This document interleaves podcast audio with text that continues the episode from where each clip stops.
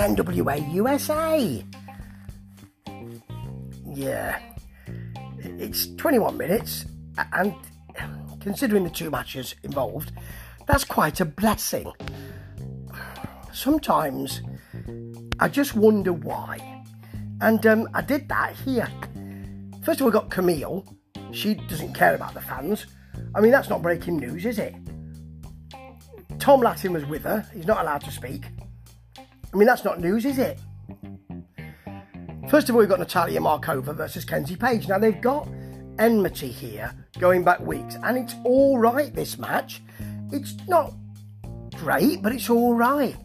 Kenzie Paige likes to really push and go for it, punches, kicks, clothesline. There's a massive Markova kick to the face and a neck breaker, a counter stunner from Paige, and then some chop shops to kicks. There's a massive Markova knee to the face. I mean, it's sort of a running knee, which is it's really quite brutal.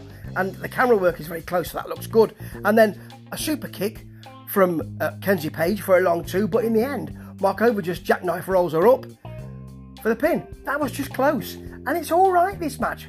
And I'm thinking maybe they can push on from here and we'll have a really good episode. But no.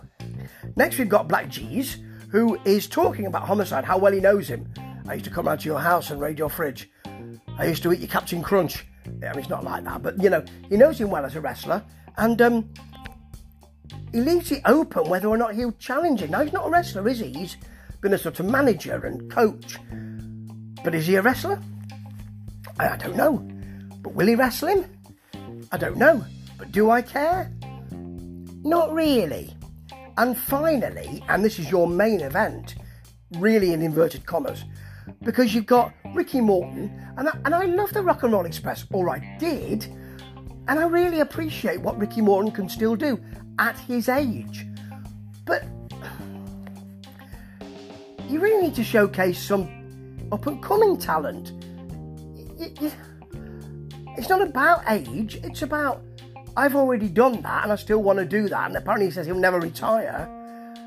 And I just wanted to see someone maybe I hadn't seen before. Or anyway, he's facing Wrecking Ball Magursky, so that's not going to be a catch as catch can match, is it? And it's given six minutes.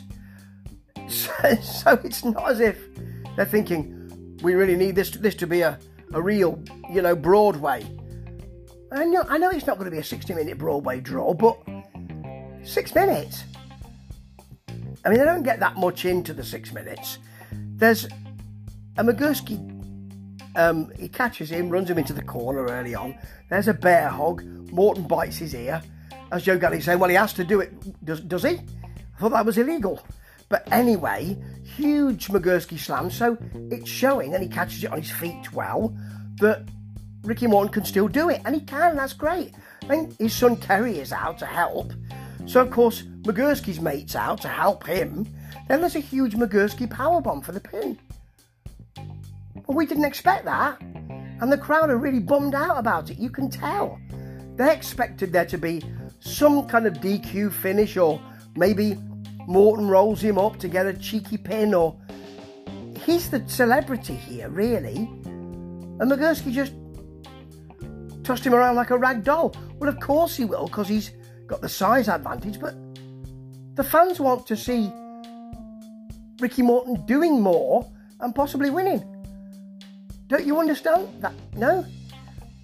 Is this going somewhere? No, I'm sure it's not. Why would you do that?